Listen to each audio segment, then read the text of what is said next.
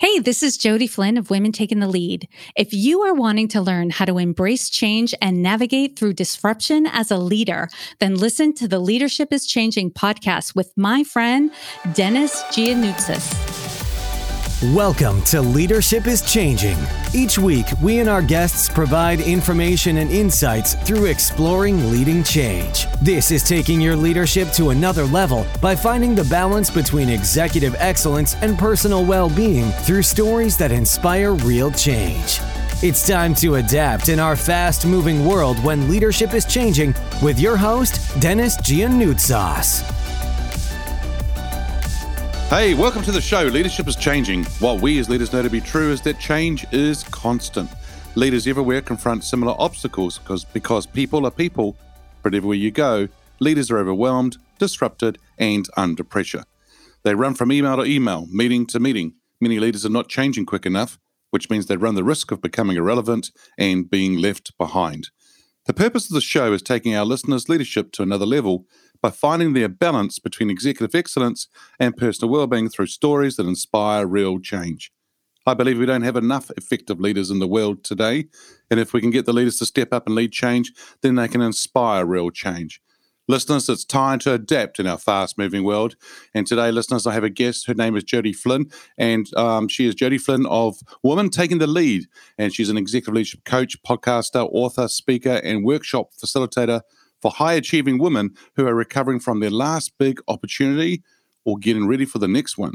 She is the host of the critically acclaimed Women Taking the Lead podcast and an Amazon best-selling author with her book, Accomplished How to Go from Dreaming to Doing.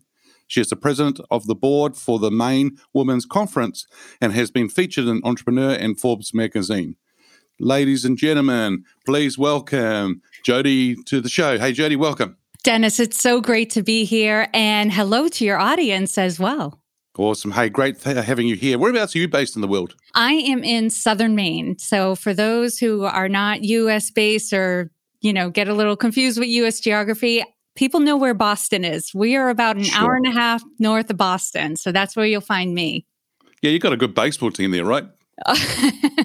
We've got a lot of good sports teams in New England, that's for sure. Yeah, absolutely. Hey, so I've given a brief, um, sort of brief background or introduction for you about you. Can you tell us a little bit more about your background? Sure. My degree is in psychology, but the first 10 years of my career, I was in mutual fund operations. I came in at the entry level because I was actually at a place where I was.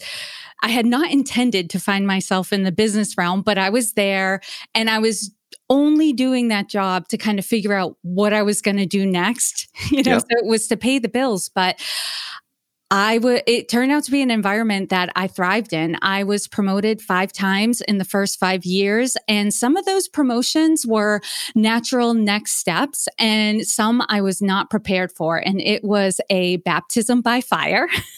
but those experiences, you know, whether it was natural or whether it was like all of a sudden, and, you know, I'm in the midst it felt like in the midst of chaos.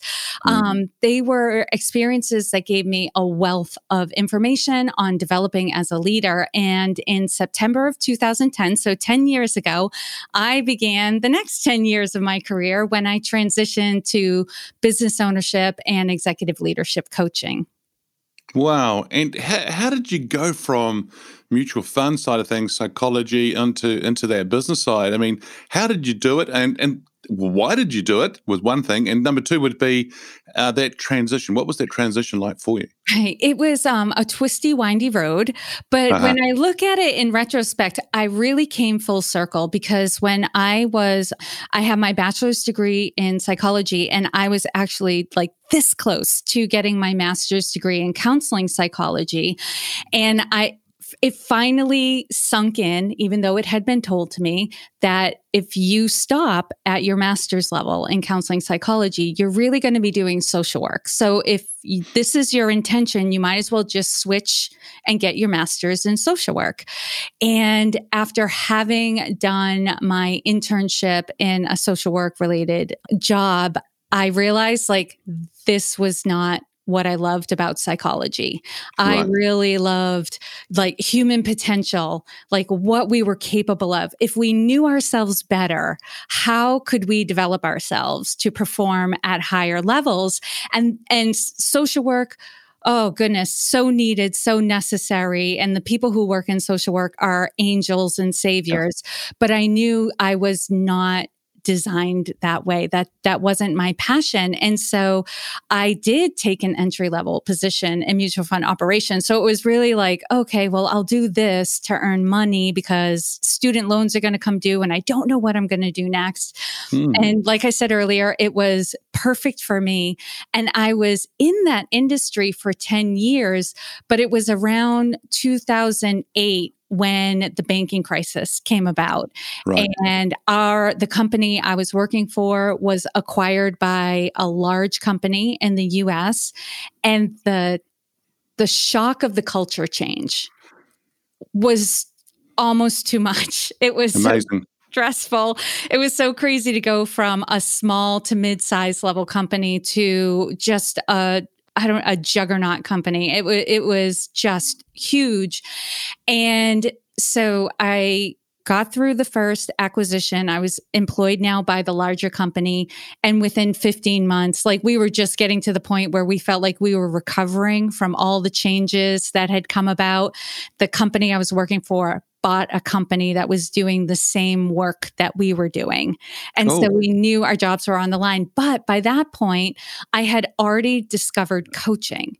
And coaching to me was everything that I had loved about psychology that social work was not, right? It was that human potential, development, high performance, and, and transformation really was the added layer uh, of coaching for me over psychology.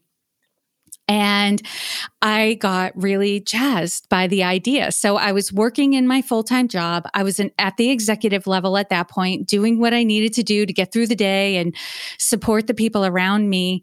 And just started researching more about hmm. coaching mm. and, and companies that were providing certifications on coaching. So when the company I was working for had bought the other company and we knew our jobs were on the line, I was like, this might be my chance. And I started to pray that they would outsource our jobs. I felt horrible for the people I worked with who had mortgages and kids getting ready to go to college. It, it's not to say I did it without feeling, but my own situation, I was I was like, yes, this is the opportunity. It's the push out of the nest that right. I need to do this. And I was actually able to get my coaching certification while I was still working. We were told our jobs were going to be outsourced, but they needed us to stay for seven months, which gave me plenty of runway to get certified and start my business. And that was in September of 2010. Nice. Oh, that's awesome. And it sounds like that, you know, you, you took that opportunity, right? I mean, it was there in front of you, which is great. I want to go back to something you said before, which is about in, in the roles that you did and you got to an executive level. How, how did you get into leadership? That's a great question because though I was involved in student government in college, I went to a really small college and participation was required to keep the engine running, so to speak. So, you know, your friends who are doing different things are like, oh, come along, just do it. You know, you can do it. So, what I really liked about that college was because it was so small, I was able to participate in some things where if I probably had gone to a large university, I wouldn't have. And then when I was working on my master's, I was an assistant manager in a retail store, but yeah. I didn't see myself as a leader. I saw myself as a smart, competent, and capable of organizing and giving instructions to a team, but it was never translated to me as you are a leader. It, mm. it was more like, oh, well, you can do this. Why don't you do this? Because you can do this. But because of those qualities, I was selected for a promotion time and again. And since then, I've often found myself in groups that when there was a vacancy, you know, they looked to me to take on that leadership role. So there there's been this trend there all my life and I love your question because I don't think I got into leadership. Uh-huh. I am a leader. Nice. Right. And and it's only the only thing that held me back in my younger years from expressing it fully was I didn't realize I was a leader. I didn't believe in myself as a leader, but it's always been there.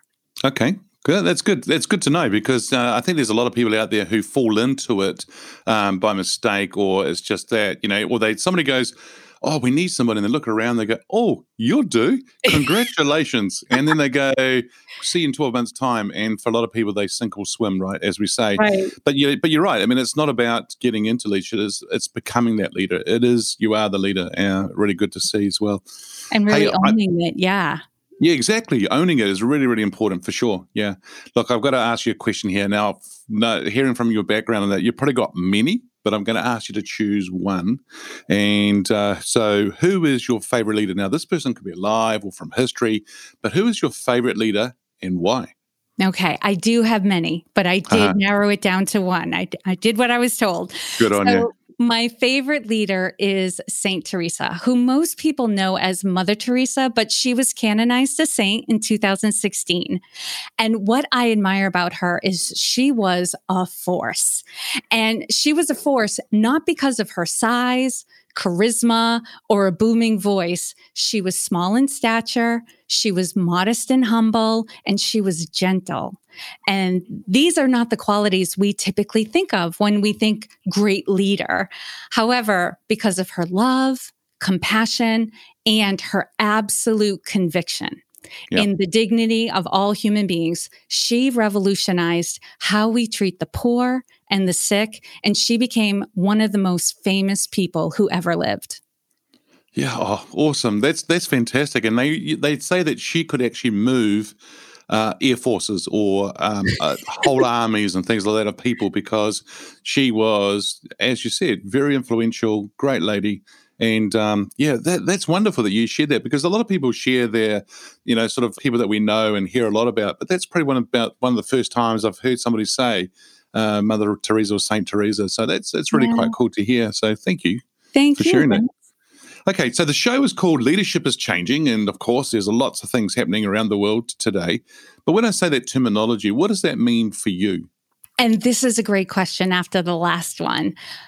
The world needs leadership more than ever, but we don't just need leaders, we need great leaders.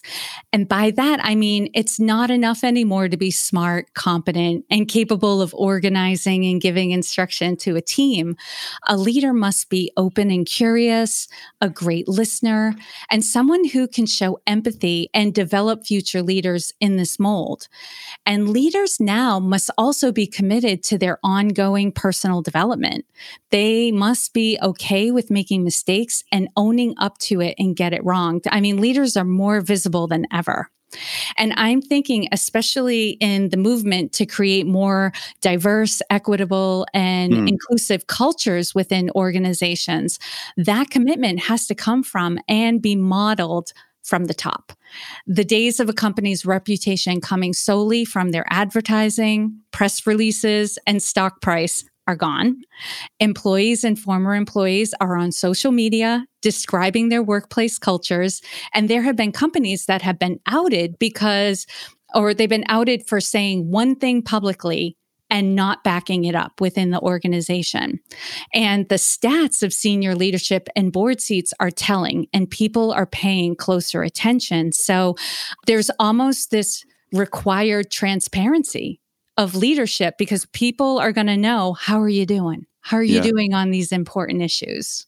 Yeah, you're too right. And and that transparency is getting louder and louder um, every single not year, not week, yeah. every day is getting louder, right? Right. And then there's a new platform. A year ago, I was never talking about TikTok. Now it's no. all the rage. Yeah, no. Before I was talking about Kit Kat, but now we're talking about TikTok. so um, one's a chocolate and one's not, but never mind. Um, that's all good. But you're right, and and you know my background is my father is from Greece, and um, there is a saying in in in, uh, in the Greek side of things that a fish rots from the head. Mm. And um, you know, when you're talking about you know leadership comes from the head of the person, you know, of the organization, things like that, and they have to show that and the transparency and so forth. I think it's so true, but yeah, it is getting louder and louder all the time. Um, and you've probably seen this as well, Dennis, when you're brought into an organization to help them develop or take on some new initiative or change you start meeting with people and you're developing them and you're training them and it's all great but what you hear from the people that you're mm. working with is this isn't going to last long because the people at the top they're investing the money as a look good, feel good thing, but they're not doing it.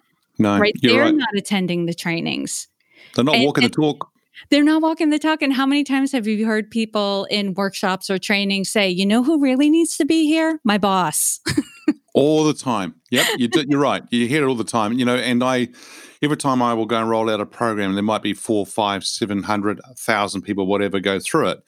That always comes up. That's number yeah. one. And then the number two bit is is that we've got to start with the leaders so then they can live it all the time for sure. Right. And support their teams, right? If it's a new initiative, the leaders should be learning it first so that when as their teams go through it, they can support them and they know yeah. what they're going through. Too right. And and when it does happen, oh, it's a beautiful thing to see it happen, right? Yes when yeah. everyone's on board and it, yeah. it's just infiltrated throughout the company and the culture and you see it yes then everyone is like okay our leaders are oh people feel good when their leaders are walking their talk they know what to expect of them and they trust them yeah, exactly. And I think what we've noticed is as we're talking to leaders since the the COVID side of things, the pandemic and that and lockdown um, happening towards the beginning of this year, what we've noticed is that those organizations that just based on what you just said there about the trust and walking the talk, they were the uh, organizations, the teams that were able to adapt quicker. Yes. Uh, those who didn't adapted, but they were they found it a lot harder because they didn't have that trust, that foundation side of things, right? Which was really important. Right, absolutely. And and communication is key.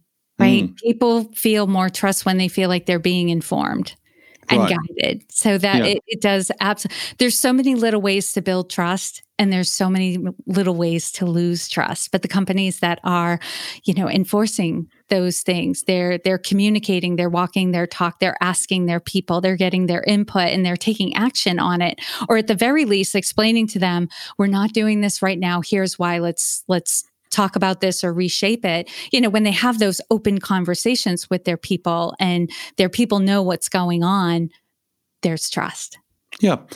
Let's go back to something you said before which is around the transparency side of things and you know the empathy the open side of things. Uh, i think it's really important. So there's a couple of things i actually want to go back to. One is around personal development so we'll go back to that. But the second one is around the transparency. Let's go let's go to the personal development. How important is for is it for a leader to or a person forget it whether they're a leader, an individual. Why is it is it important for them to be doing this personal development, and what should they be doing? Oh, that's such a, oh so good. Personal development required, right? Because mm. you have to have self awareness, right? You need to know where you need to develop yourself.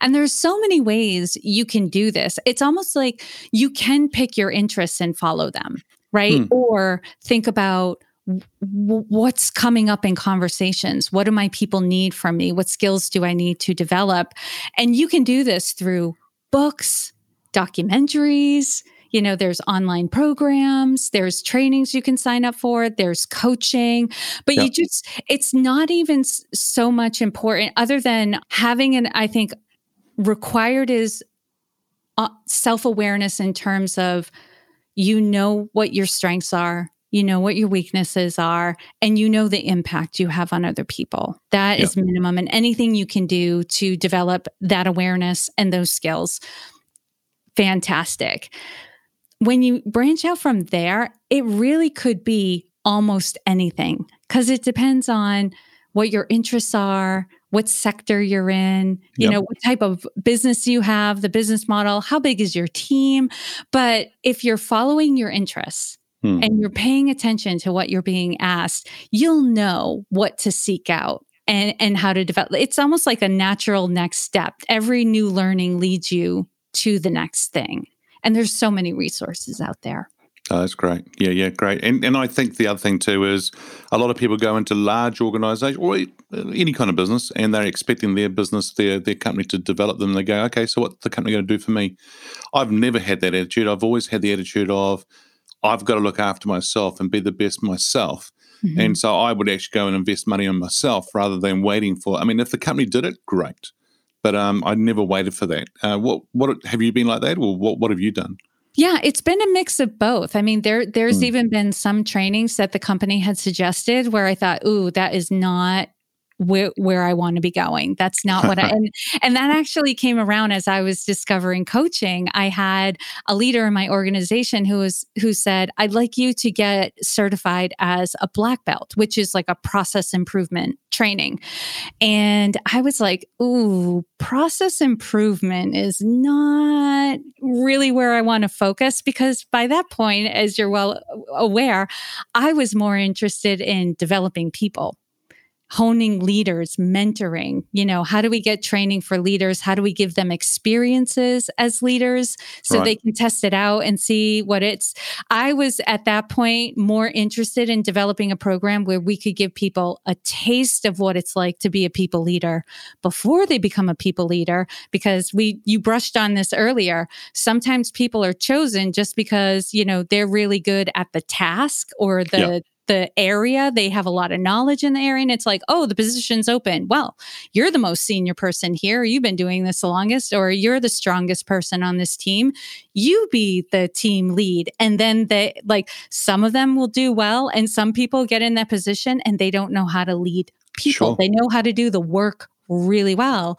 And so I was more interested in how do we give people a taste of that so they know whether or not this is something that interests them, you yep. know, and perhaps if they're not a people leader, we can find them another path of leadership that they can feel good about because especially in the US culture, like if you're not getting promoted, then you feel like a failure or you feel like there aren't opportunities to get raises but you know we so we're promoting people at the expense of all the other people who will then report mm. to them. So I'm going off on a tangent here, but that's just an example of how, you know, there's so many different things you can hone yourself and get and gain skills on. And yes, to answer your question, I was reading personal development books and it did show in the workplace that it's part of what had me stand out. And i think my psychology background and my interests in how people work was a huge reason as to why i got those five promotions when i got them. Nice. because i'd already had a basis in you know psychology and human development and i just kept adding to what i knew. And then as I I was experiencing things at work i would look up articles you know, and maybe some trainings on, well, how do you deal with this situation and what does nice. this happen? So it's it's really to sum it all up, like follow your interests. Very good. Yeah. And you know, when I mean you and I are young people, we're we're we're young. And um the the thing here is that even going back 20 years ago, um, you know, we we would read the books and so forth. If I go back 30 years ago, it was the cassette tapes, um, the the books and things like that. But books has always been there. Nowadays, a lot of people say to me, "Oh, I'm too busy. I'm I'm a leader." I'm like, "Oh, really? I'm a manager. I'm just too busy for that stuff." I'm like, "What?" And so today there is you know going back to the, about the articles and and so forth you've got those available but now you've got things like executive book summaries they take 300 pages, they summarize it in eight pages, easy. Mm-hmm. Uh, you've got the Audible side of things. You've got audios, you've got um, audiobooks. My you've got, Savior. Yep, yep. Audible. po- podcasts and things like that. So that's great. And now you've also got things like YouTube, and you can go on there and you can search the topics like you were just saying before, and you can go and watch somebody on a video give you some information about it, show you how to do it, uh, which is quite interesting to see. I want to go. Yeah. Go on. Oh, I was going to say, yes, it, it makes no sense for somebody to say, I'm too busy to get better at what I'm doing. Oh, yeah. Yeah. yeah. Very easy to say, isn't it? Yeah. yeah. yeah. Hey, can, I want to go to the, the second area that I wanted to ask you because that one was around the personal development. The second one was around transparency. Mm-hmm. We're finding that, as you said before, that people are leaders are expected to be more transparent that nowadays. Why why aren't they transparent? What what's sort of holding them back? Any ideas? Yeah, definitely. I mean, there is this perception that a leader is somebody who has it all together. Right. right. They're always doing the right thing. They know the way, show the way, go the way. Right. And if they're making mistakes or they don't know, then they feel like, oh, I shouldn't be a leader. But that's not true. That's an old myth about leaders was that leaders had to just do everything perfectly. They had to be the person who knew the most in the room.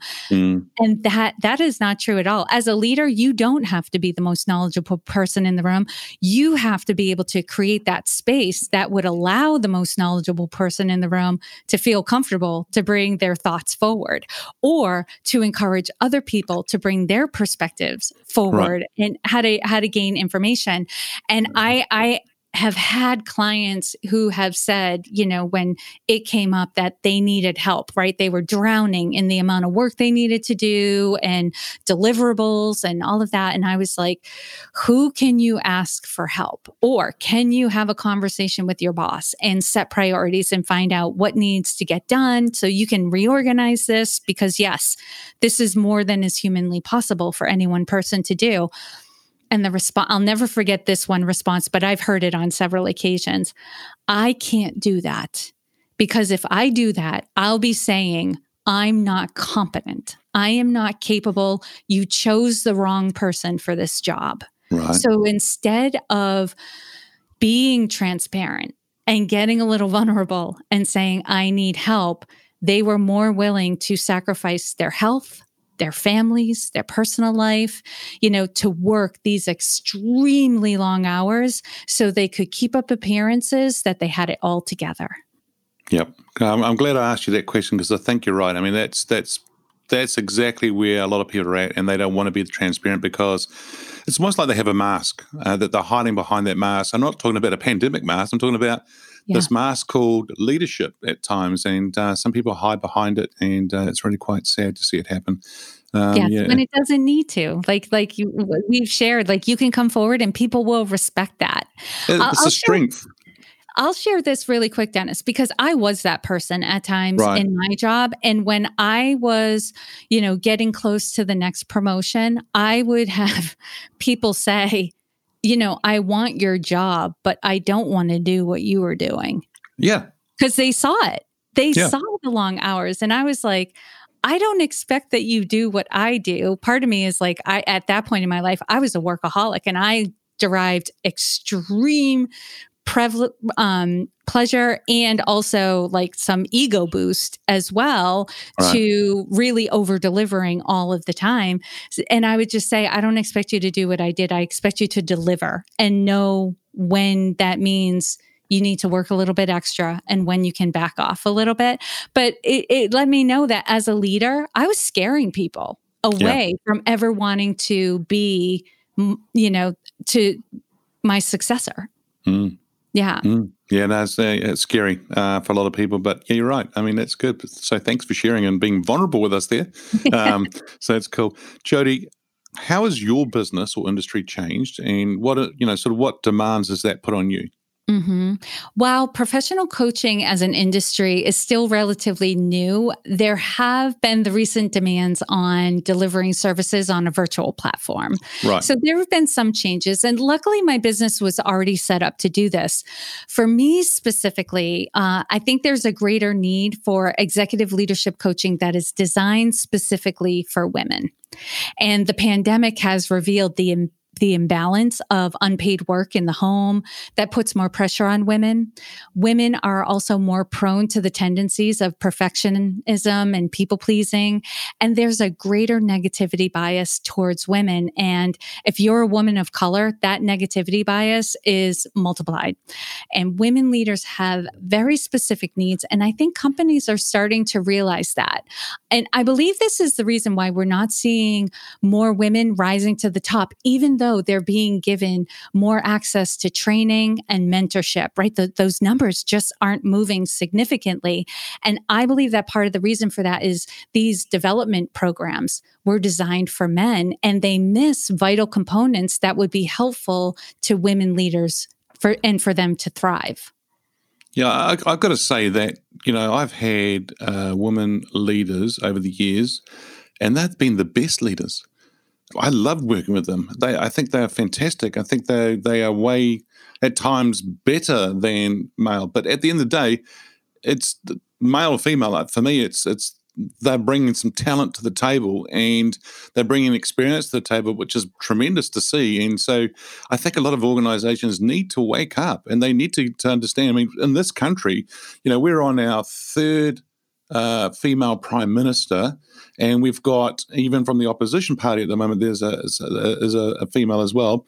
Very capable people, people who understand, and you know, I think you're right. I mean, there's there have been programs developed for people and for men and and so forth, but I, I think there's so much more we can do if we got smart, right? And um, yeah, so I think it's really really important that we do. Yeah, and it's not like we're lo- we're looking to have women take over, right? We're we're looking for balance, right? And and it's been proven out that companies that have a balance of women and men on boards and in top leadership tend to do better over the long term. Yep right? Because there tends to be a little more risk assessment. So, at, in a study, I wish I, uh, I wish I could go back and remember where I saw this, but companies that were largely had men in top levels of leadership and on boards grew really fast. Right. Because they have a higher risk tolerance, but they were also more likely to crash after a few years. Whereas companies that had a balance they had that long term sustainability because there was a little more risk assessment and holistic thinking. And I think men and women, we actually make each other better. Hmm. working together you know but women are missing in those those top levels and so they're not in those meetings where decisions are being made right yep some good points there um, listeners i'm here with jodi and we're talking about uh, leadership is changing of course and we're talking about some really cool things here Jodi, if there was one thing you could change in business as a leader today, what what would that one thing be? This is going to be very controversial, but I'm okay. going to bring it around. hold hold on, listeners. Here we go. I would like to change the bottom line as the focus. Ah. Right? There are companies that have increased this is what's shocking to me. That in the midst of this pandemic, there are companies that have increased their stock prices mm-hmm. while conducting massive layoffs, which means they got those higher stock prices because they cut salaries, not right. because the company was technically performing well. It's it was um, like in the thinking is like we're in the middle of the, a pandemic. You know, the stockholders are going to understand if there's a dip, but it comes back. If you're a strong company, your stock prices come back, and you know it just tells me that those companies their their priority was the, the bottom line and the shareholders, not their people. And yes, the bottom line is important, right? A company's not going to stay afloat for very long if they're not paying attention to the bottom line.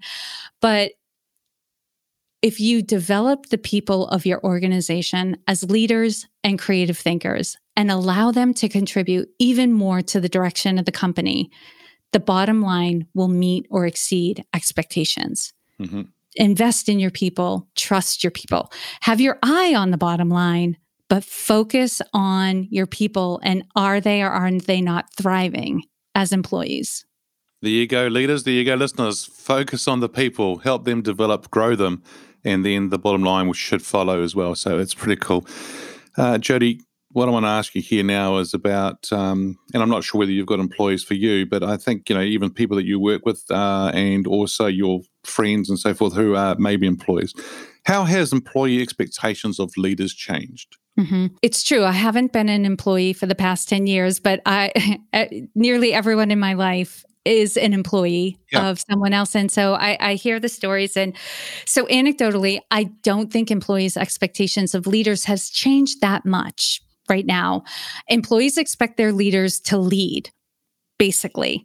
Mm-hmm. And by that, I mean they expect their leaders to communicate any expectations, changes, and company news. They expect their leaders to run a productive meeting and hold everyone on the team accountable to do their job. But that's what's required to be considered as doing an okay job as a leader. Like you're doing okay. And to be considered a good leader, you have to understand the needs of your team in terms of what motivates them and what makes them feel good about their job. And to be honest, Dennis, I don't think expectations have changed all that much because most people would report that they feel lucky to have an okay or a good boss. Because I think most of us have had at least one time in our lives where we've had the experience of a leader, one of our leaders being someone who wasn't really fit to be in that leadership role. And I think because of this, we set the bar really low for our leaders. Like I know several people in my life who would say, yeah, yeah, my boss is okay. I've got a good thing. They're okay. You know, they, but they don't rave about them. They don't tell mm-hmm. these great stories about them. No. And I think, but here's, here's where this is going. I think what's coming on the horizon is the expectation that our leaders see, respect, and value all the aspects that make us individuals as employees. And that includes our gender, our ethnicity, our partnerships and families, our socioeconomic class, abilities or disabilities, et cetera, et cetera. It's going to be expected that leaders create and foster an environment that is safe and welcoming for their employees to bring their whole self to work, their best self to work. Yep. And that what ma- is what makes a great leader. Yeah, and we're seeing a lot of that uh, sort of terminology at the moment, or more about being psychologically safe as well uh, mm-hmm. in an environment whereby you know you can be as you say your full self within the organization feel safe being able to be there and doing that but so we're going to see a lot more of that too for sure yeah. but see respect and value uh, i think are three important things as you say uh, which is really good so um, yeah i agree the employees expectations changing yes possibly but um, yeah some really good points you brought up there yeah jodi um, what makes a leader successful today in this fast paced, ever changing world? That's easy. Adaptability. Yeah. You have to be agile as a leader as a leader to gather as much information as you can from a diverse group of people and resources and make decisions as quickly as you can. It doesn't mean making snap decisions. You got to do a little bit of research, but as soon you want to do it quickly.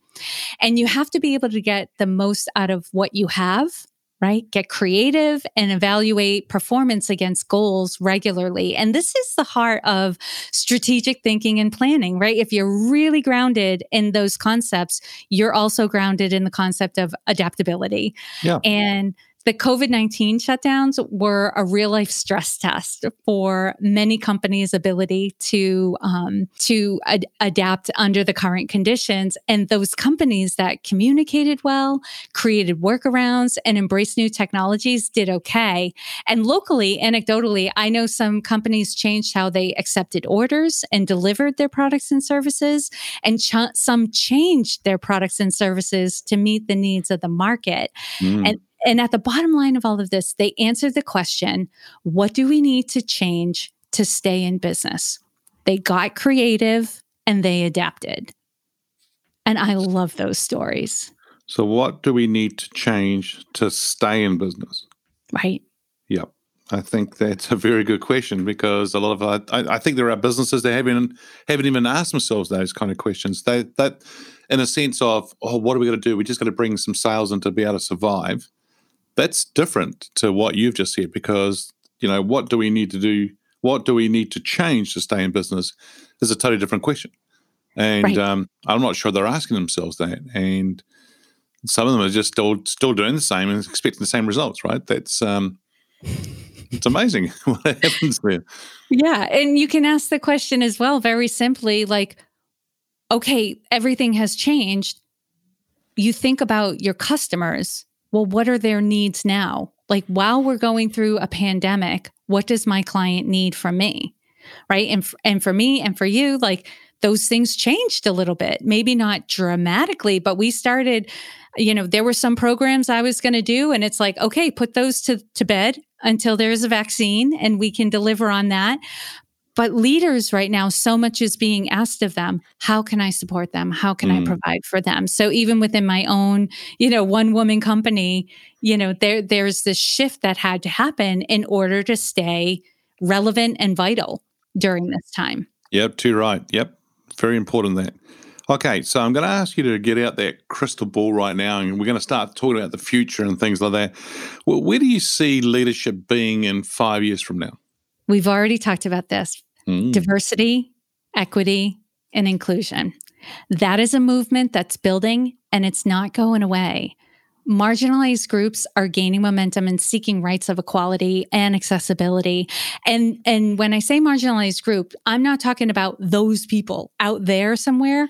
These are people within your organization that may be downplaying what makes them diverse so as not to stand out, or if it's an invisible aspect of themselves, they may be doing what they can to hide that. And there right now is a window of opportunity for companies to embrace and commit to having a diverse, equitable, and inclusive culture, and then taking the necessary steps to make it a reality.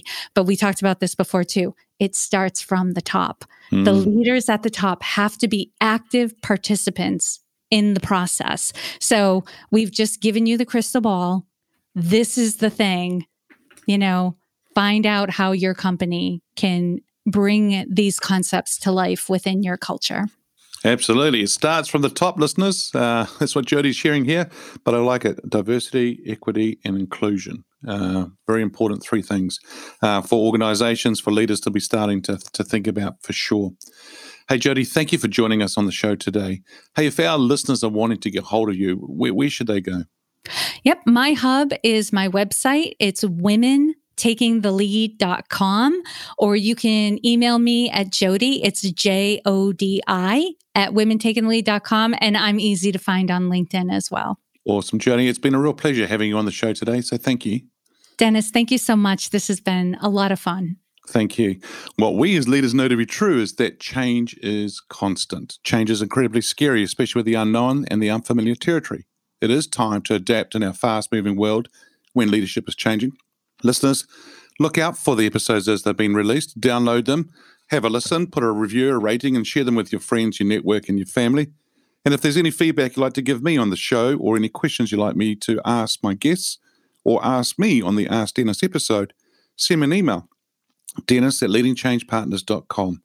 Just a reminder, uh, listeners, that we have the Facebook group called Leadership is Changing, the community where you can join and share thoughts and insights and so forth around that side of thing.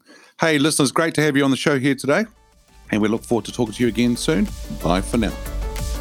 Thank you for listening to this episode of Leadership is Changing with your host, Dennis Giannoutsas. Each week, we and our guests provide information and insights through exploring leading change, inspiring executives and leaders to adapt and lead a bigger game in a fast moving world.